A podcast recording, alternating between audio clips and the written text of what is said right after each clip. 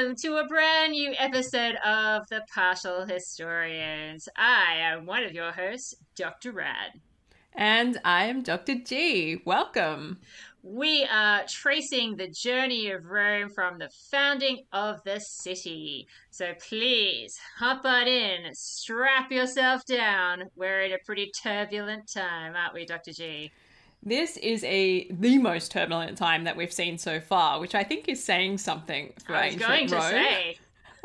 we have dealt with the overthrow of the monarchy. I know, and yet it feels like we're on the cusp of maybe something quite similar here as well. We've seen the decemvirs sort of sweep in with this idea of putting together uh, the law code to make it all nice and pretty, and so they can stick it up somewhere in public.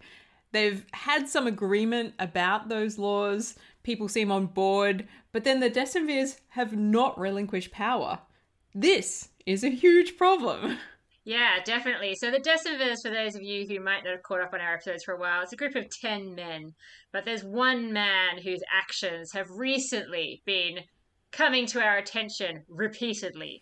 And that is one Appius Claudius. He seems to be the bad apple that is rushing the whole barrel. Wouldn't you agree, Dr. G? The bad Appius, as you might say. exactly. So Appius has been involved, uh, admittedly, in this first action. I think there were other decemvirs in on the action. He's been involved in the murder of the Roman Achilles, a plebeian soldier admired by all. But most recently, he's been casting his lusty gaze on a young girl named Virginia. Yes, and this is particularly egregious because it flies in the face of just about everything that he stands for. We know that he's married already. Not that for the Romans that's a particular issue, uh, but she is a young woman, which again for the Romans might not be so much of an issue. But the thing that is a real problem for Appius Claudius in all of this and in conceiving this desire in the first place is that she comes from a plebeian family. And she's a citizen. I mean, this is the thing. Like, Roman men, as you say, they're not really bound by any expectations of being faithful to their wives. Really, there's a huge amount of people around them that are fair game when it comes to their sexual appetites, including both male and female slaves. And potentially, I suppose, people that are, you know, maybe passing through Rome aren't, you know, residents of, of the area and that sort of thing. There's a lot of people that are you know, that are open to that sort of attention, as much as I might disagree with that from a modern perspective. But one thing you're not supposed to do is sleep with free citizen people. Yes, this is crossing a number of moral boundaries as the Romans would understand them. And the culmination of all of this um, came together in our last episode with Spoiler alert if you have not listened to our last episode, please go and listen to our last episode before you continue any further. Yeah. It ends uh, with Virginia being killed by her own father in public in order to save her from the dishonor of being taken by this Roman man. Yeah, so this is where we left off last time. We left off with Virginius, uh, yes, I am going to say Virginius and Virginia because I just can't Elmer myself up. I don't care what the Latins think of me. fair uh, enough, fair enough. yeah. Uh, so we ended with obviously a lot of outcry because this is a shocking event. I mean, lots of people were watching what was happening because they were outraged at what Appius was trying to do. But I don't think anybody expected Virginius to actually kill his own daughter in plain sight. And the fact that you and I both talked about in our accounts that he he grabbed a knife from like a nearby butcher stall it seems to indicate that he maybe wasn't premeditating this either. I mean, it's it's kind of not clear.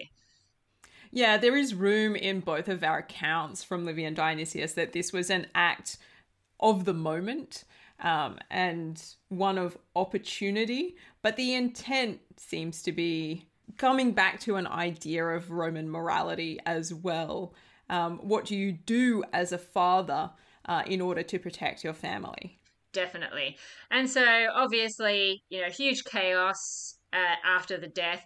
Uh, Icilius, her fiance, and Numitorius, her uncle, they display the body of Virginia to the people, you know, really riling them up, making them feel really angry about the actions of the Decemvirs and particularly Appius. Whilst Virginius, meanwhile, had just had to obviously fight his way out of the city as quickly as possible before something, you know, he got arrested or something, or some lictors got a hold of him. So he's, you know, out of there.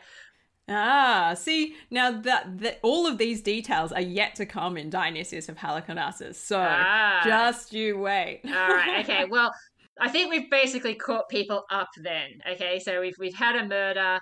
It's really shocked the people. Once again, we've had an innocent, chaste, lovely woman struck down in the name of politics and political change in Rome. I know. No. I know. All right, so there's our recap for now. Let's see where we get up to in the next episode.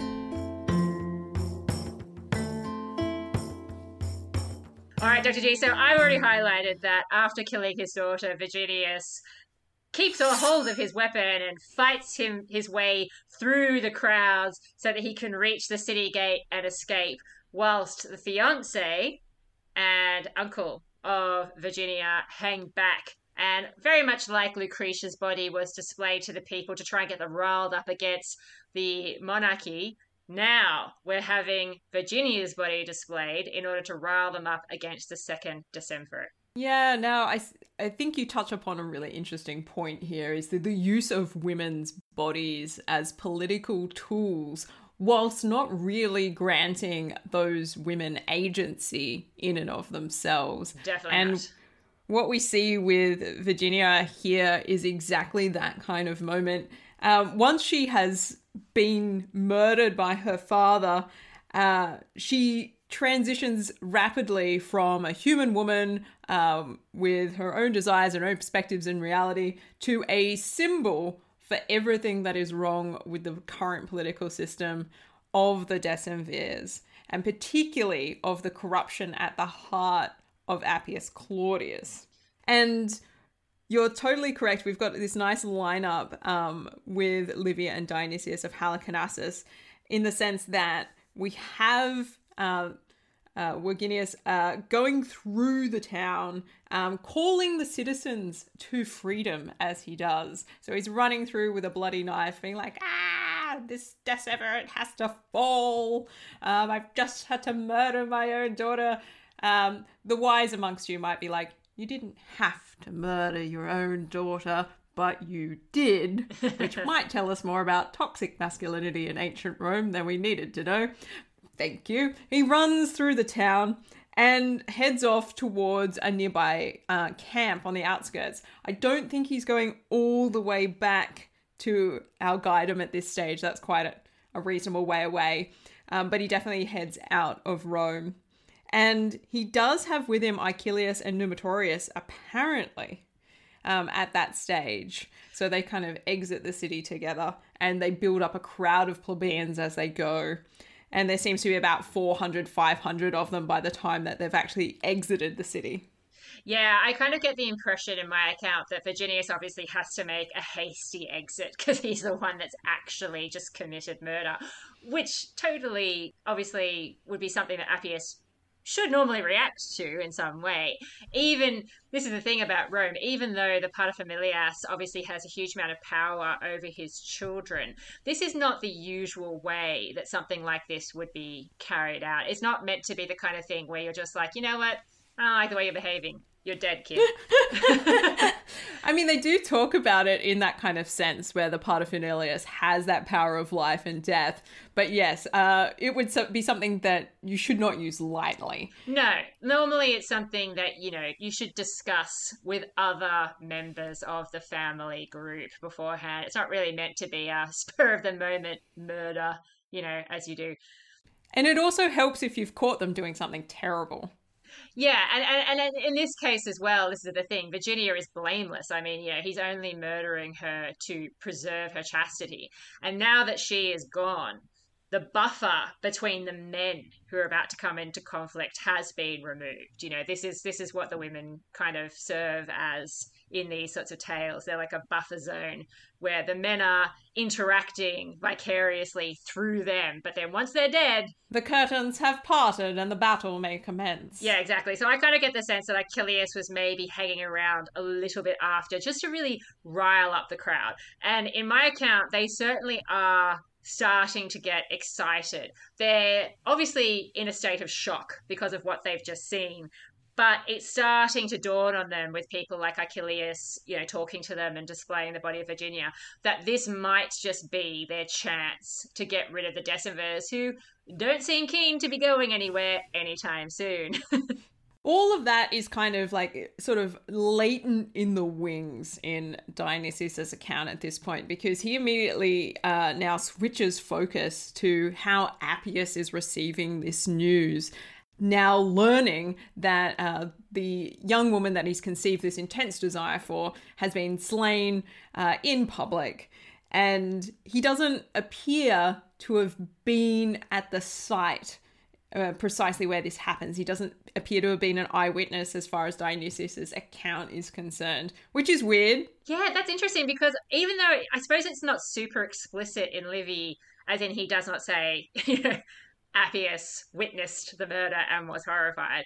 But I certainly get the sense that he's on the scene, at least in the aftermath, because Appius tries to have Icilius arrested yeah, he, he, he summons him, and Icilius is like, no, no, no, no, no, I'm not coming to you. And then he's like, fine, I'll arrest you. But the crowd around him start protecting him. They don't, they don't want him to be arrested either. So Appius is then like, you know what? Fine, I'll call in the young hot patricians. Ayo!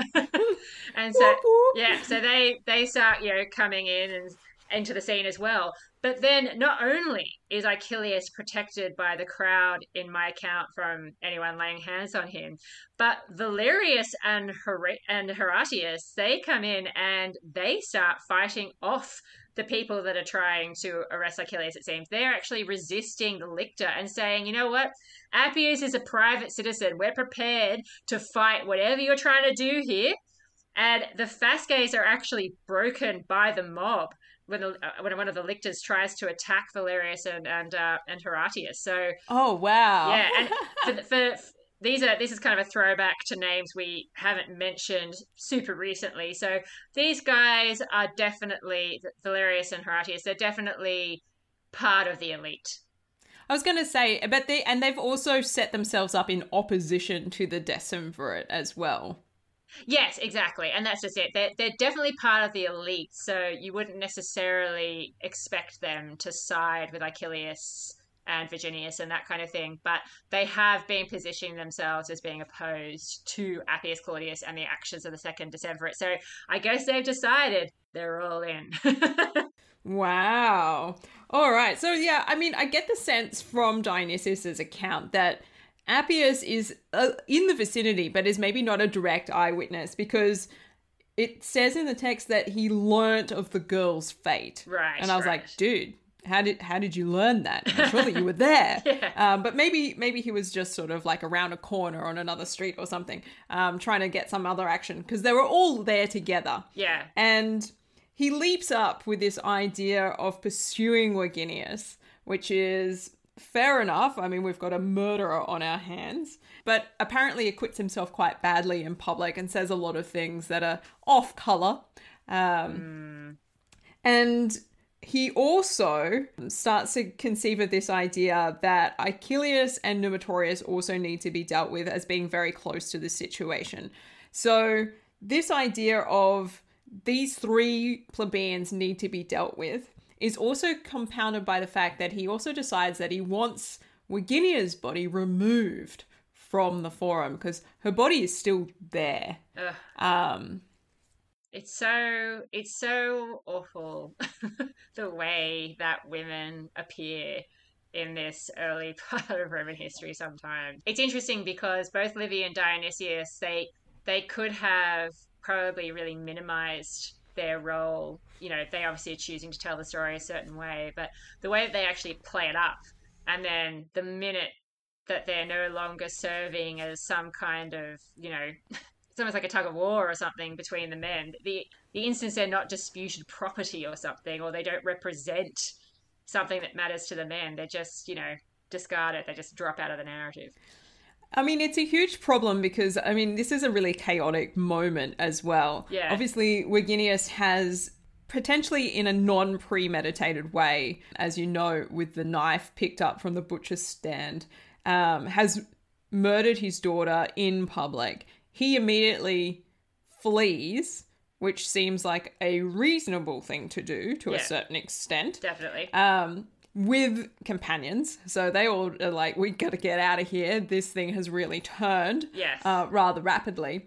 And Appius is like, okay, well, we've got to do something with the body, which, in from a certain perspective, is a responsible uh, political leadership move. Yes. Um, what becomes quite interesting um, in this narrative is Dionysius tells us that it's actually the people who oppose the removal of her body from where she lies. Interesting. Yeah, so the lictors come in and like, we've got to grab that body, and they're like, oh, oh no, you don't. Do not touch that body. That is not for you. Yes, it, none, none of this is in Livy. This is crazy. Yeah. So, and this is to me, this is fascinating because it's the people seem to understand on some level that the visual aspect of this is very important, um, and they too are seeing her in a symbolic way. Yes. I would say. Definitely. So Appius actually has to come down himself and look at the body. Mm, Yeah, he proceeds to the forum, um, accompanied by his crew. So I'm, I'm guessing this includes his young patrician uh, and co. they've got their Ferraris parked out by the crowd. We're coming in hot. Whoop whoop! Out of the way. We got to see this dead body. They're Everyone's like, looking- Ew. Yeah, they're looking at the crowd over the tops of their sunglasses. Mm-hmm. and according to Dionysius' account, this is where Valerius and Horatius re-enter the narrative because they rock up with their posse. Ah, okay. See, yeah, as I said, none of the body stuff is really mentioned apart from the fact that, you know, it's displayed and it's used to rile up the crowd. What happens in my account is that after Valerius and Horatius resist Appius and start saying to people, hey, why are you listening to this douchebag? He's just a private citizen like everybody else. uh, Appius tries to get up and talk to everybody, presumably to be like, yeah, yeah, to presumably to be like, I am not that much of a douchebag.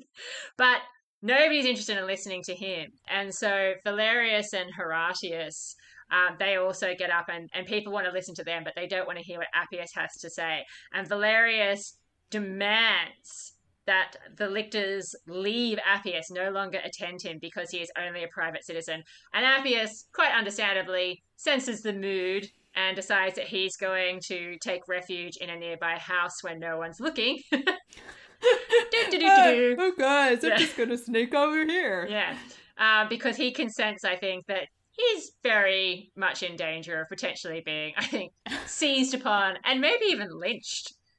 I was gonna say the mood of the crowd has turned. We know what can happen when you just pick up a knife from a butcher stand. Now Yeah. everybody's fair game. Exactly, yeah.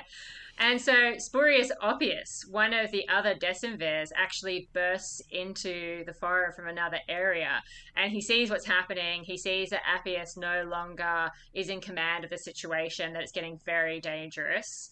Okay. Um, and so he comes to Appius's aid essentially, and they talk about what are we going to do? this is. This is a pretty dicey situation.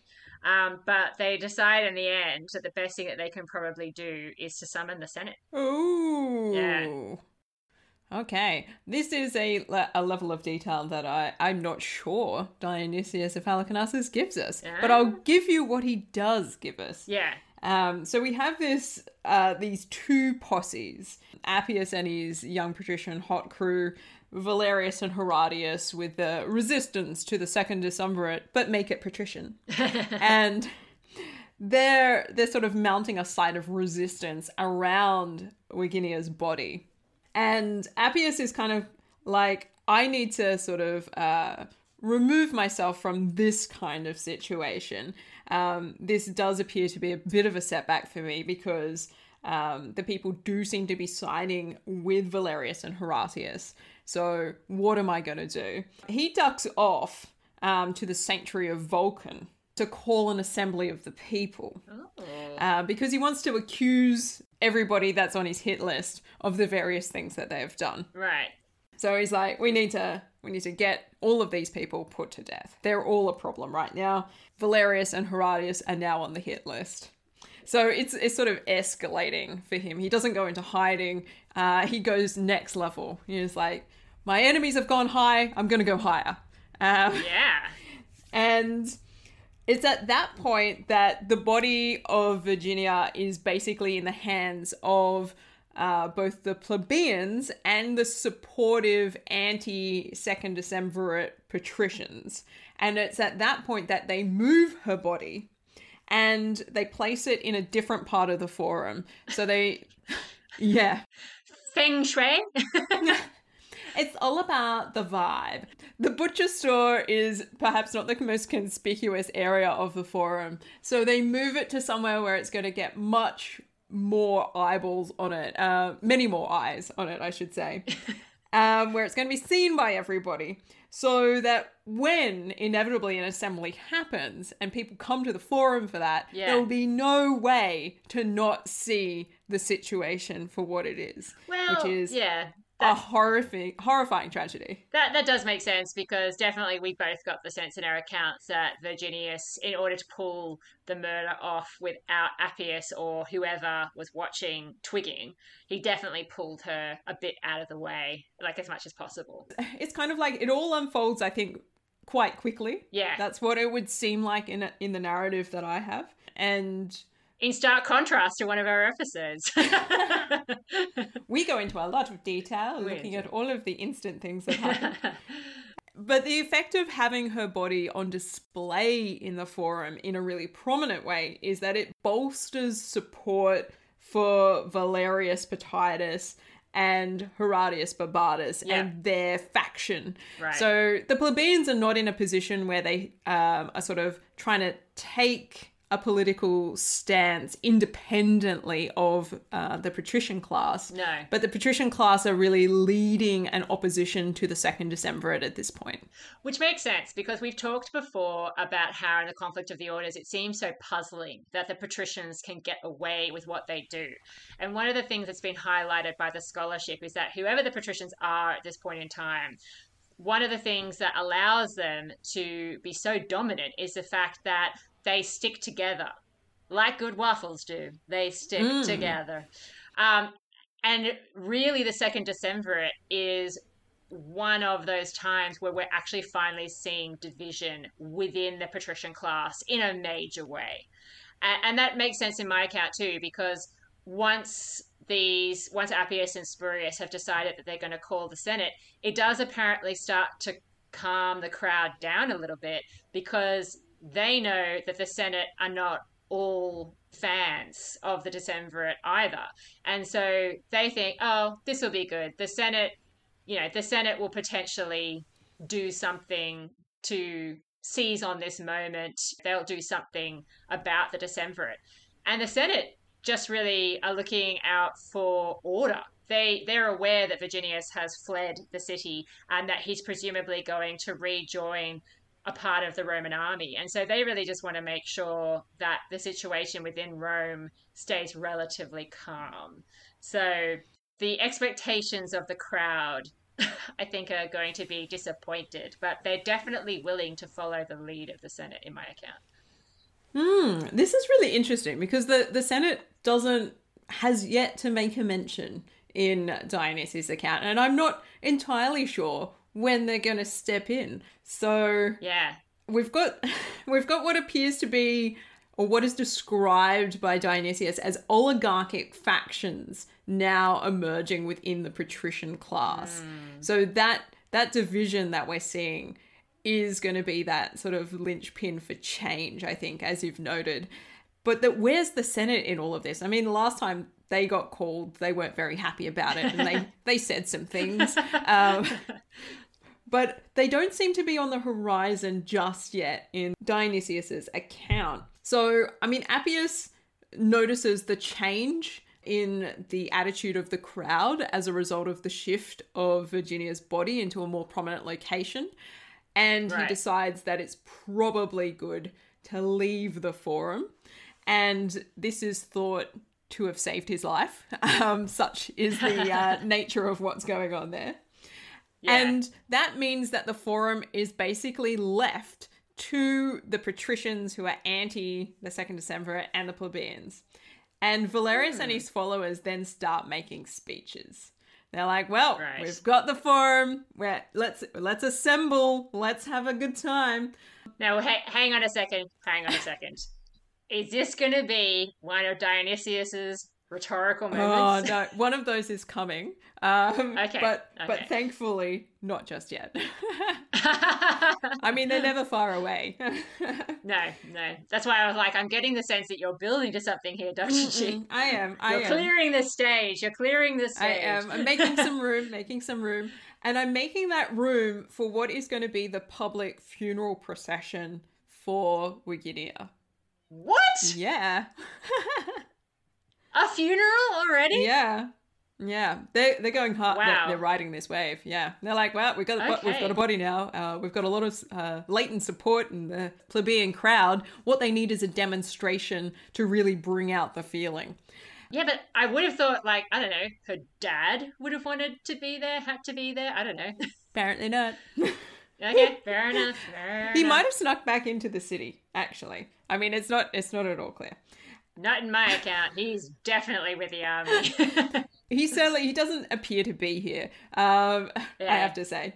So it does say that the relations of the girl who brought her bier into the forum prepared all the funeral trappings on the most costly scale they could. So there does seem to be some lag time between when the murder happens and the transition yeah. to having this funeral procession.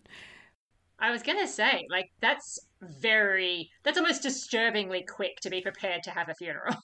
mm, premeditated. Let's review the evidence. uh, yeah. um, yeah, look, I mean, Dionysius narrates it as if it's all just happening one thing after the other. Um, but if the family is is involved in the preparations to some extent, I suppose there's going to be some lag time. But it's not at all clear from the evidence, I have to say. No. Um, but she is paraded through the forum. Uh, there is a range of matrons and maidens who get involved in the mourning process, lamenting her fate, throwing flowers. There's a real building of of feeling. One of the ways that they tap into the sort of frustration and anger with the second Decemvirate is to really uh, play strongly the fact that Virginia is a child. Right. They have children's toys there. Oh my god. Oh my god. All of the accoutrements of her childhood are part of that procession as well. And it becomes so uh, sort of extravagant in terms of like bringing out the crowd that the men are also getting involved and this means that it, it kind of like is a, a, sort of a crescendo moment it would seem within the city because the funeral is the most talked about thing um, that is happening and everybody sort of buys into this uh, idea that the second decemvirate has to go this is kind of the emotional moment for them I have to say, I feel like Dionysius is making this up, Dr. G, just because he wants to prolong the tragedy. I'm just saying. I think. Livy would have told me if there was a funeral. well, I don't know, but uh, Livy hasn't been great for the details recently. Oh, you, you, rude. Do you not want to have a great funeral procession for our noble I victim? Do. I do, but I just feel like it does make more sense in Livy's account where the climax is just after the murder, you know, in the cha- in the chaos of the moment.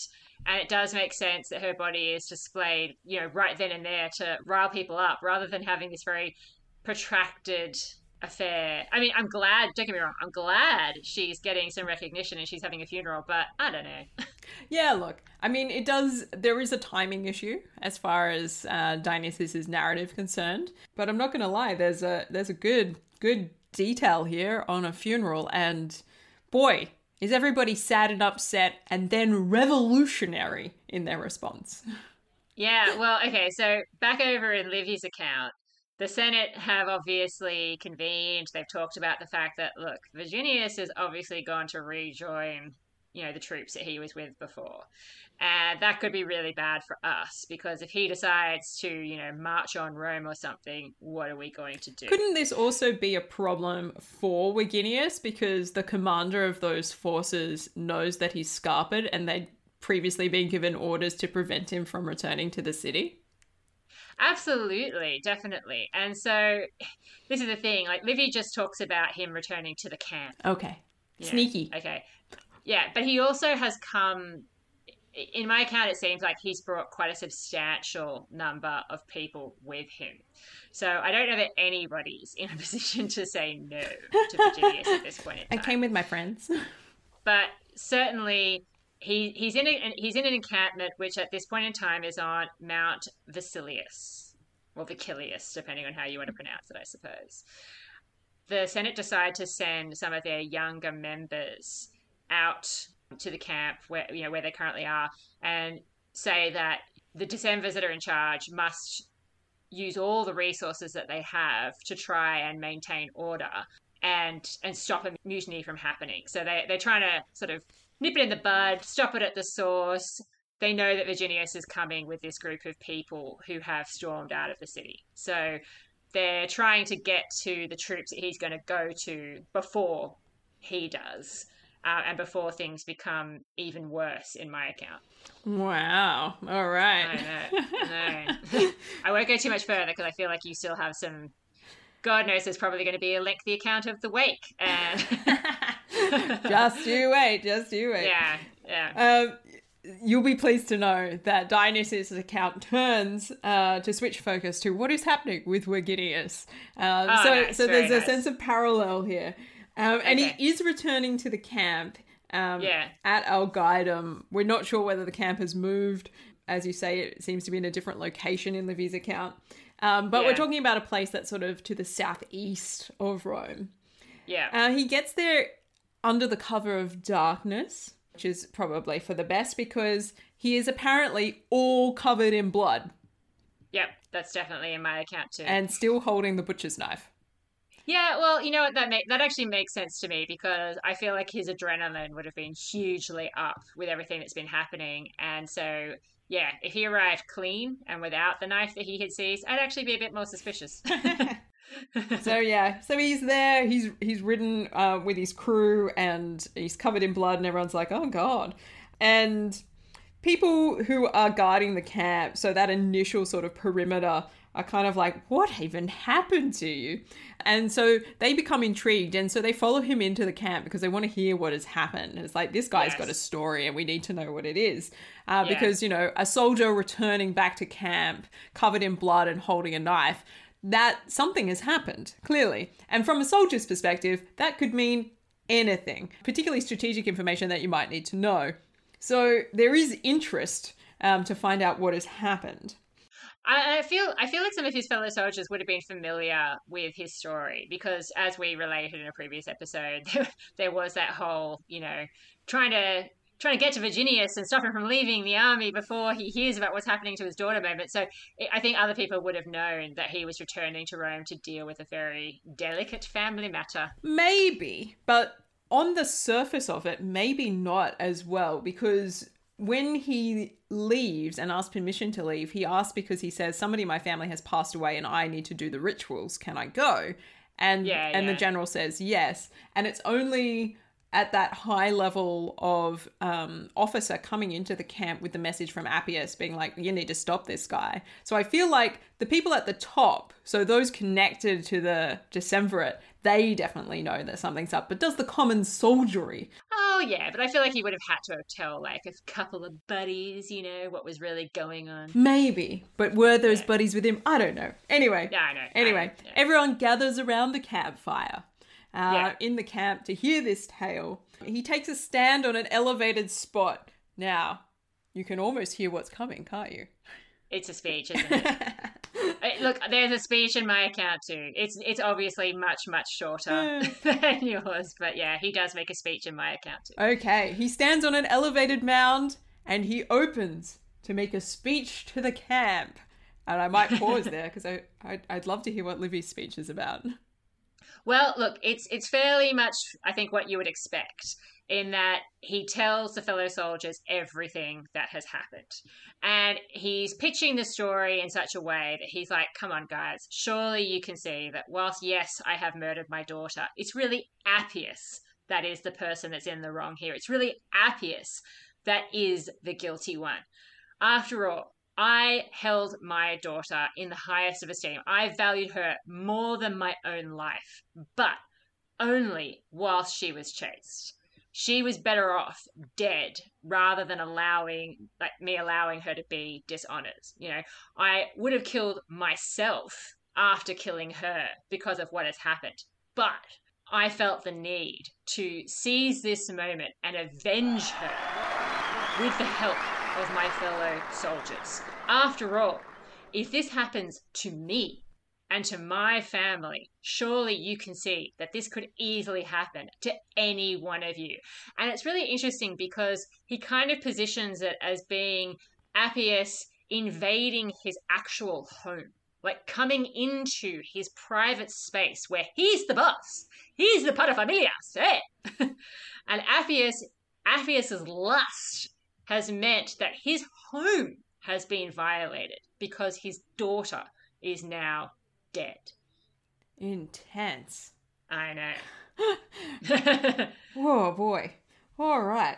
In comparison, uh, Verginius' speech to the camp, as far as Dionysius is concerned, is a little less personal and a little more abstract about the situation. Well, he, he doesn't focus so much on what has happened to his family. He sort of translates that into other sorts of ideas. Um, right. So he talks about the way that he starts off by saying, like, the Decemvirate has been a problem in many respects. And he yeah. lists them out. Some of them are r- pretty disturbing. And it's like the Decemvirs have deprived many of their fortunes. Mm-hmm. They've caused many to be scourged which is yeah, essentially we, to we know that's true. Uh, yeah. yeah, hit with rods, um, sometimes to death. Um, mm. Forced um, many to flee from the country, even though they're guilty of no crime. They have insulted our matrons and mm-hmm. seized marriageable maidens. So he sort of yeah. refers to it in this sort of broad term. Um, but maybe maybe Virginia wasn't the first case. Maybe not. Uh, yeah. That's kind of a hint uh, in within this that this is a broader issue, and his is just the most egregious example.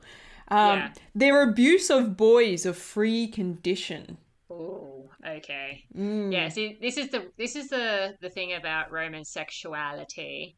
It is it isn't conceived in the same terms that we conceive of modern sexuality, and the difference between being a free citizen and a slave is massive. Yeah. Whether it doesn't matter whether you're a man or a woman or whatever. It's yeah, it's about whether you're free or not. Yeah, and so this reference, this idea of the abuse of boys of free condition is suggesting that there is something really disturbing about what the Decemvirs are using their power for.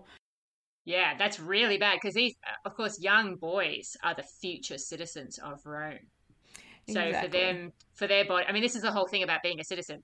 Being a citizen, the reason why it's meant to be an awesome thing, and I admit I'm probably, you know, projecting a little bit because this is early Rome, but from what we understand about what's good about being a citizen of Rome later on is that it does ensure you a certain protection of your body from various types of punishment and treatment you know that that's very different to a slave's body where pretty much anything is fair go um, a lot of the time, which is very sad, but it's just kind of the way it is. So to be abusing the body of a male citizen is a very big deal. It is a huge deal. And so we get the sense that what has been happening under this second Decemvirate is maybe far worse than we've previously anticipated. And maybe there's a little bit of um, this is being overblown a little bit, but I usually fall back on the idea when thinking about things like this that there'd be no point making a speech of this kind of nature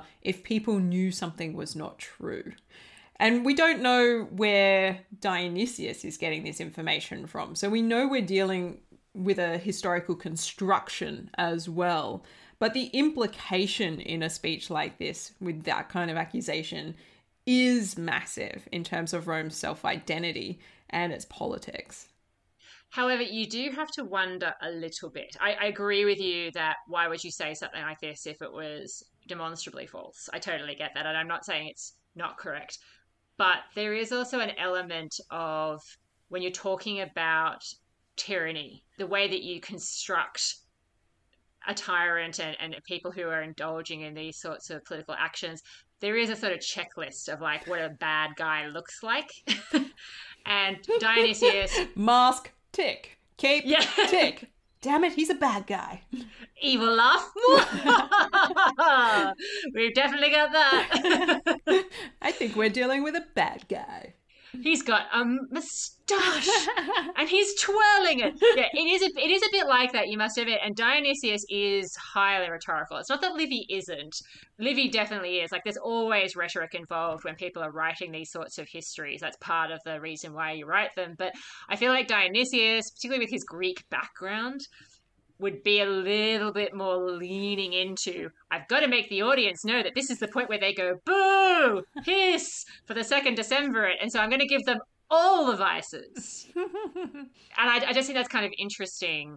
Uh, and, and, and I say I totally take your point but the fact that it's not mentioned at all in Livy who's obviously not downplaying what the second Decemvirate have been doing. But, but then again, Livy could also be being influenced by his own personal context because, as we've talked before, he's writing under Augustus a lot of the time during the time when Augustus is forging this new political system. And one of the things that Augustus becomes quite fixated on is regulating the sexuality of Roman citizens, and in particular, regulating the sexuality of female citizens. And that's what we see with his moral legislation. So it could be that Livy is also zooming in on the personal nature of this and, and really drilling down on the traditional values of, you know, the family, the paterfamilias that's been wronged, you know, the chaste maiden that's you know was at risk all that kind of stuff. It could be that he's drilling down on that because of his own context too.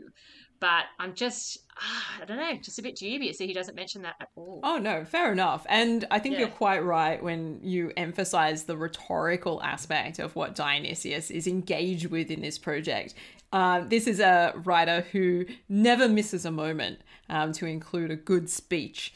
Um, and those speeches often tend to read far more like rhetorical exercises than they do as a mirror to the reality.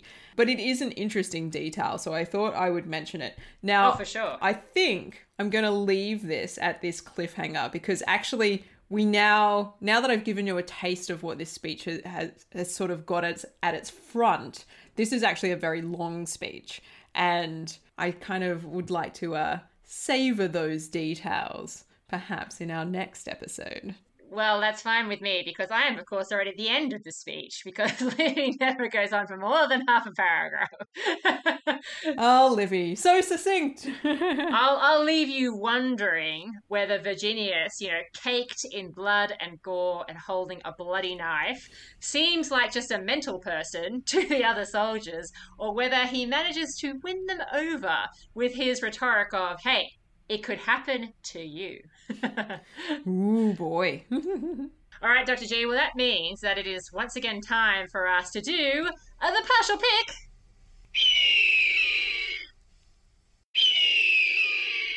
Yes, thank you, Igor. All right, Dr. G, what are we dealing with? All right, so in this section of the episode, what we do is we rate Rome against five categories. Each category is ranked out of 10 gold eagles for a total possible score of 50 gold eagles. Mm. All right, what's our first category? That's an excellent question. You've forgotten your list again, I have. you?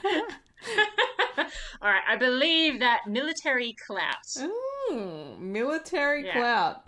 Look, I don't feel like there's a lot of militariness going on at all in this episode.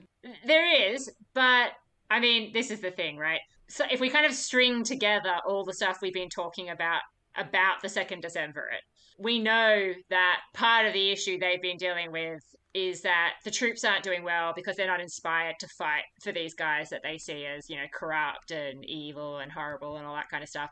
So we know that in the background, Rome is not doing well. It's not a good time militarily, and that makes total sense because along with these sorts of signs of tyranny and immorality and men who are allowing themselves to give into excess you'd never have in roman accounts. Oh but we were also we were doing really well at least in our external wars. It's it's a sign of the chaos that's you know spreading throughout the entire state. That that's what virginia kind of represents in this whole affair. So it's not good. I'm going to give them a zero the mention of a camp and soldiery is No. not enough. Yeah. zero it is. we have the category of diplomacy. I don't think that there is really any of that going on. It's a highly contentious time. Yeah, it's difficult to negotiate with murderers. It's difficult to negotiate with tyrants. Um, the whole thing is just a Yeah. bit challenging. I don't think we've got demo- diplomacy happening in any grand no, way. so here. that's another zero. Another zero. Zero. yeah. Expansion. Nope, nope. They're kind of dealing with their own issues. Hmm. Yes. If only we could read expansion as um, happening in a metaphysical way. They're expanding their minds, perhaps. Are uh, they? Not their territory. well, maybe. Yeah. so a zero. yeah. Okay. All right. So far, so nothing. Virtuous. Okay, now I definitely think we can say that we've got something here. Now, as much as you and I might find Virginius's actions problematic, and we might not agree with the value system that we can see on display in Rome, by their own standards, I feel like Virginius, Icilius, Numitorius, even Valerius and Horatius to a certain extent, I feel like they're all displaying some virtus in this episode. Oh yeah, I think I think they're all doing an excellent job. So Virtus is kind of the embodiment of all of the good things that Romans value, and you know it's fighting from the front. Um, it's showing courage in times of struggle. It's very um, masculine. It's being Yeah. it's very masculine. It's a, it is about power. Um, it comes from the Latin term "vir" for man, so that connection is it, it's something that is intrinsically masculine as far as they're concerned. And each of those plebeians and the two Valerius and Horatius who are going against the second Decemvirate are all doing it in a highly courageous sort of way. Yeah. I don't know that uh, Virginius gets to from our perspective as modern people looking in, we I don't know if I encourage him to be labeled as virtuous, but from a Roman perspective, he definitely would be because he's taking charge of a situation as it relates to his family. Yeah, because Virtus, I think, I, I remember Edwin Judge telling us that Virtus always has to be connected to some kind of action. Mm. And and he is taking action. He's definitely taking action. He sees the problem, he takes action. We would not necessarily today agree with that action, but he takes it. Yeah, definitely. And from a Roman perspective, that has a lot of virtus about it. Absolutely. So what are we going to give them? How how How much virtus do they have? Yeah, I mean, I feel like we haven't got to the main event probably yet. I feel like it's a sub. I mean, I from my perspective, I have to say this is a huge amount of weirdos. I think because this is for Virginius to murder his daughter, and I'm not for a minute agreeing with that as an action. Yeah. For Roman Virtus purposes, that's kind of like as intense as it gets in many respects within a familial context. I, hear what you're saying. I just mean I feel like we haven't quite got to the, the big crescendo because he's only just got to the army. So I don't want to go a full 10. I just, I, I, Somebody thinks he has more to give. I do. Hmm. Always. Maybe an eight then. okay, an 8. I will. I will remember that. Okay. All right. Final category. And final category, the citizen score. okay. So Was it a good time to be a Roman citizen? Not really. I mean, clearly you still got the decemvirs in power, which means there's still no right of appeal. And it means there's still no tribunes of the pleb. And part of the reason for this whole affair is just that, that the decemvirs have way too much power. Um, and again, this is exactly what Virginius is talking about when he's talking to the soldiers. You know, they're running riot, they're trespassing, they're not just running things politically in a very tyrannical way. They're now trespassing into our private spheres and, and interfering with our families and our homes um, and going into realms which really are none of their business. So that's not good. But I feel like there is a glimmer of hope at this point in time. well, there's nothing like a funeral procession to bring out some Well, hope. know. I, I just kind of feel like there is, you know, there is a, a sense that maybe things are going to change, that maybe the December is at an end. Yeah, look, I think this is a difficult time because I think in the moment um, of living, if you were a Roman citizen living in this period, and let's say you were a plebeian, relatively well-to-do, this this would feel like political chaos. I don't think this would feel like a win. It would feel like a very tense and challenging time with a whole bunch of uncertainty about how things are going to sure, turn yeah. out. So I don't know that this is a great time um, to be a Roman citizen from that not. perspective. Um, so I'm, i not inclined to give much of a score No, for this. I think just for the glimmer of hope. for the glimmer of hope. I think, and you know, the fact that you can, the fact that they can see that there are at least some patricians and therefore people who can actually make a difference in this world at this time. They can actually see that there is someone in their corner, or at least fighting for the same. Actually, that's that's totally the wrong way of saying it. They're not in their corner at all, but they are at least uh, agreeing that there's a problem and that it needs to be addressed. So I think for that small glimmer of hope, I'd be tempted to give them one. All right, one it is. Yay! All right, so that means we have a grand total of nine golden eagles, which, to be honest, is a lot more than I thought they'd be getting at this point in time. The second December is such a low point. Guys, it's such a hard time to be Roman right now. I know. It's like, oh my god, can it just be over already? Oh I'm like, yeah, why doesn't it end? Yeah. I mean, according to like what we can piece together with Livy's account, this is all happening obviously in the space of one year, presumably. Maybe a couple of years. It's obviously it's obviously a little unclear because we don't have the consular dating system anymore. But yeah, it's it's possibly all happening in 449 BCE. Otherwise known as one of the worst years on record, but I know there are, I know there are bad times to come, but this is pretty bad. Oh god. Uh, Yeah. This is pretty bad. And uh, well, I guess we'll see whether they manage to dig themselves out from this uh, low point um, in our next episode. I think there's going to be. I think there's going to be some interesting twists and turns, Doctor G, because yeah, it's it's not going to be. I think the straightforward conflict of the orders that our listeners might be expecting. Ooh, Yeah. oh, tantalizing possibilities. I know. All right, so thank you very much for listening to us, listeners. You might you might have been able to pick up. Uh, I, I don't know, but Dr. G and I have had to record this separately, which we don't normally do because we are in lockdown. So this is a bit of an unusual episode for us. But thank you for listening. We'll catch you next time.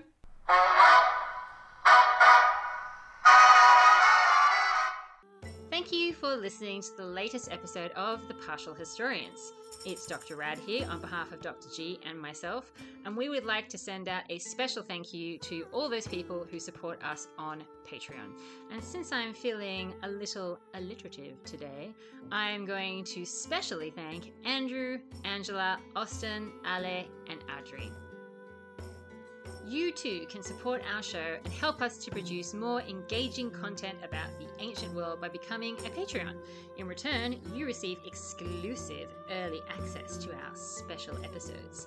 There are also other ways you can support our show. You can spread the word by buying and wearing some of our merch, or you can support our collaboration with the talented Bridget Clark, who has been helping us to produce some artwork on Gumroad. Whichever way you choose to do it, we are so grateful for your interest and for your support. Look forward to catching you next time.